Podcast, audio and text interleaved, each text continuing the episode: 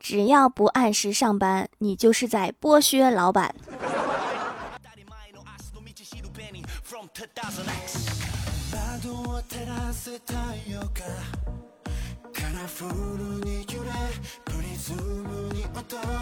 Hello，蜀山的土豆们，这里是全球首档古装穿越仙侠段子秀《欢乐江湖》，我是你们萌逗萌逗的小薯条。昨天熬夜加班，今天睡过头了，赶紧打个车去单位。司机看我着急的样子，又夹个文件袋，赶紧掐灭了烟头，说：“孩子，什么都不用说了，我攒了一年的分，就等今天了。”谢谢大哥，但是咱们还是要注意一下安全呀。上了车，发现车上还坐着一个老奶奶，问了一下，知道顺路后就没有再多问。老奶奶到达目的地后，计价器显示八元，但是下车的时候她只给了三元。司机问老人家：“你怎么只付三块钱呀？”老奶奶说：“我坐车的时候计价器已经显示五块了，这不走多少给多少吗？所以打车都是这么算的吗？”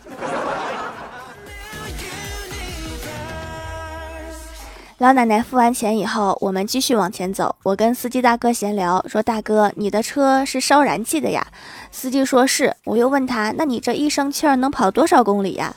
司机大哥瞅了我一眼，说：“我一生气我就拒载不跑了。”大哥，我说的是天然气的气呀。今天单位楼下有人表白，周围围了好多人。就在这个男的说白头偕老的时候，小仙儿在旁边嘀咕了一句：“说现在男的哪来的勇气说要跟老婆白头偕老啊？白头发还没长出来就已经全秃了。”我猜古人发明这个词的时候也没有想过这个问题呀。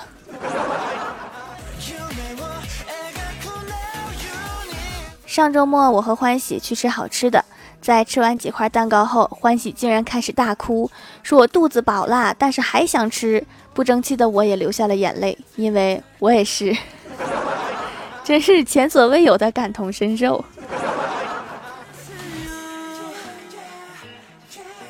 休息的时候，我们几个女生聚在一起讨论如何能搞到钱。小仙儿说：“想赚钱就不能爱钱，得怕钱。”我问为啥呀？小仙儿说：“因为怕啥来啥。”你要这么说，那我怕的东西可多了。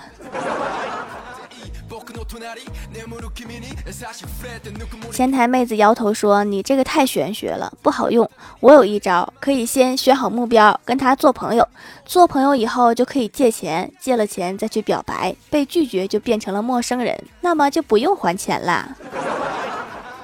也不行啊，别说表白失败了，就是分手了，往回要钱的人也大有人在呀。”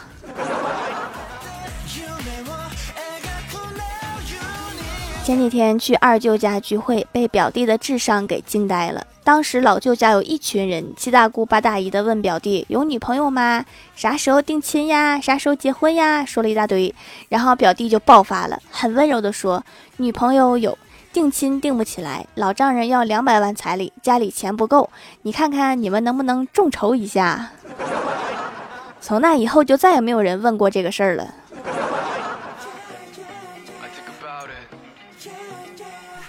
记得小时候有一次数学考试，只考了十四分，害怕回家被揍，于是自己先改成了七十四分，然后又改成了九十四分。到家以后，老爸说：“你以为你把七十四分改成九十四分，我就发现不了？不过这次不错，出去玩吧。”我到现在还觉得当时我为什么会这么聪明。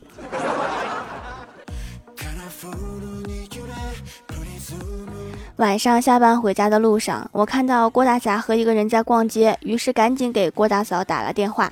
郭大嫂，不好啦！刚才我路过商场，看到郭大侠了，他和一个胖女人手牵手在逛街。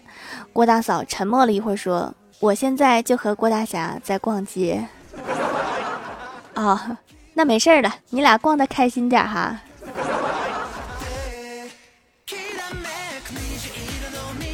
到家吃完饭，跟我哥一起出去跑步。没跑多一会儿，我哥突然内急，捂着肚子去找公厕。远远看到一个，就一路小跑冲了过去。走近一看，是收费的。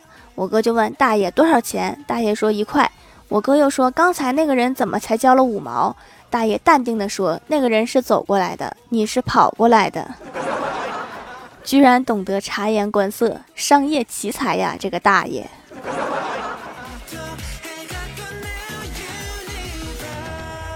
回来后，我哥发现自己的手办被人动过，于是就问老妈说：“老妈，是不是小舅舅他儿子又来了？我的手办又被他弄坏了，你们也不管一管？”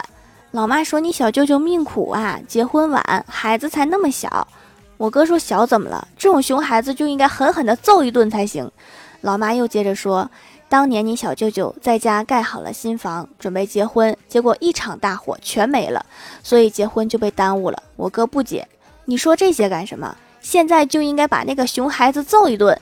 这时老爸忍不住说了一句：“那场大火就是你放的，这可能就叫报应吧。”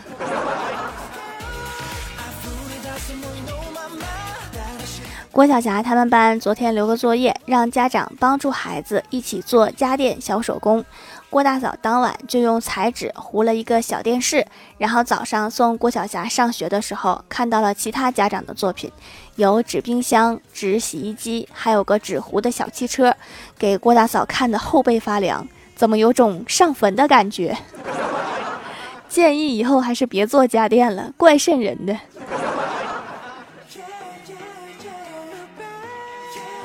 今天郭晓霞他们班又出了一道题，老师分别给几个同学一些钱，让他们自己去买一样东西来填满教室。第一位同学买回来一车稻草，然而教室远远没有被填满。第二位同学买回来一堆泡沫，依然无法填满。第三位同学买回来一根蜡烛，烛光闪亮，却总有阴影。郭晓霞微微一笑，点了一份螺蛳粉，不光能填满这间教室。整栋楼都不能幸免。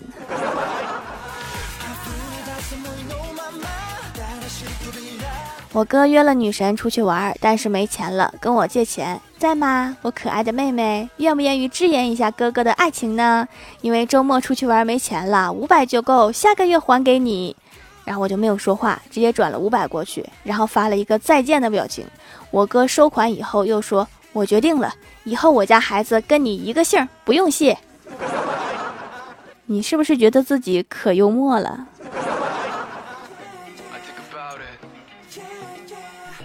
？Hello，蜀山的土豆们，这里依然是带给你们好心情的欢乐江湖。点击右下角订阅按钮，收听更多好玩段子。在微博、微信搜索关注 NJ 薯条酱，可以关注我的小日常和逗趣图文推送，也可以在节目下方留言互动，还有机会上节目哦。下面来分享一下听友留言。首先，第一位叫做柠檬小黄瓜。他说：“从前有一个人，每次都会在条条的故事下面评论，可是条条一次也不读。哼哼，条条，你知道他是谁吗？如果我没猜错的话，这个人叫柠檬小黄瓜。”下一位叫做思念渐远 R 四，他说凌晨三点醒了，节目越听越精神。听段子也能提神吗？我以为都得听鬼故事呢。下一位叫做妍希琪琪，他说：“条俺妈一直以为这个节目不好，结果听了之后比我听的还多。咱们这个节目是老少皆宜，全国上下都可以举国。哎呀，反正也倒不用那么多人，反正都可以听呀。”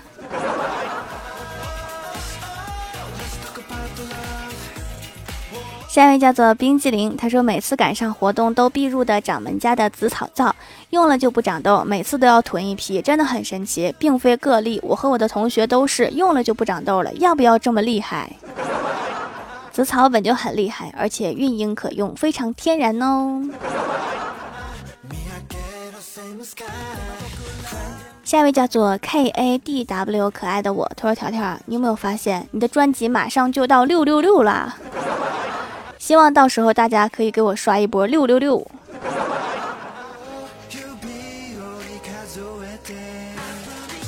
下一位叫做张传超八五零二零七，他说记得小时候，外公拿着一粉一绿两颗棒棒糖问我和姐姐，说你们喜欢吃什么颜色的呀？姐姐抢先说我要绿色的，外公把绿色的给了姐姐，很慈祥的问他为什么呀？女孩子不都喜欢粉色吗？姐姐摇了摇头说不喜欢，因为绿色代表着希望。外公说那你的希望是什么呀？姐姐说。我希望你把粉色的也给我。所以最后你吃到糖了吗？下一位叫做昊天斗罗和海神斗罗，他说：“条啊，冒个泡，一个恐怖的故事。半夜三点，千万不要玩神庙逃亡。如果你跑了一公里的话，你就会发现你妈来了，一定是你玩的时候手机太亮了。”下一位叫做李李毛毛鸭，他说：“条条的羊奶皂真是无限回购，外形古朴可爱，没有任何色素添加，皮肤状态不好的时候用一用也不会不舒服，绝对的镇店之宝一款，特别滋润舒缓，日常囤货用了四五年啦，都很满意。本人也喜欢这一款，奶奶的，很舒服。”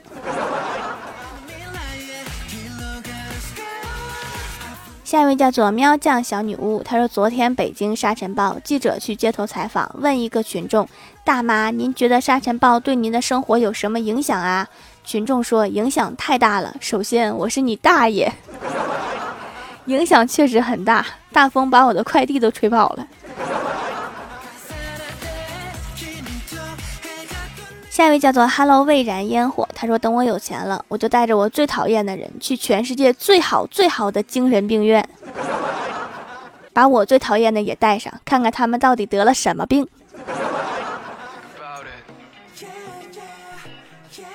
下面来公布一下上周六二六级沙发是红红红红盖楼的有彩色糖豆甜甜圈、马诗涵 M 玉孩 K A D W 可爱的我，感谢各位的支持，记得订阅、打 call、点赞、评论、分享、五星好评啊！好了，本期节目就到这里了，喜欢我的朋友可以支持一下我的淘宝小店，淘宝搜索店铺“蜀山小卖店”，数是薯条的数就可以找到啦。以上就是本期节目全部内容，感谢各位的收听，我们下期节目再见，拜拜。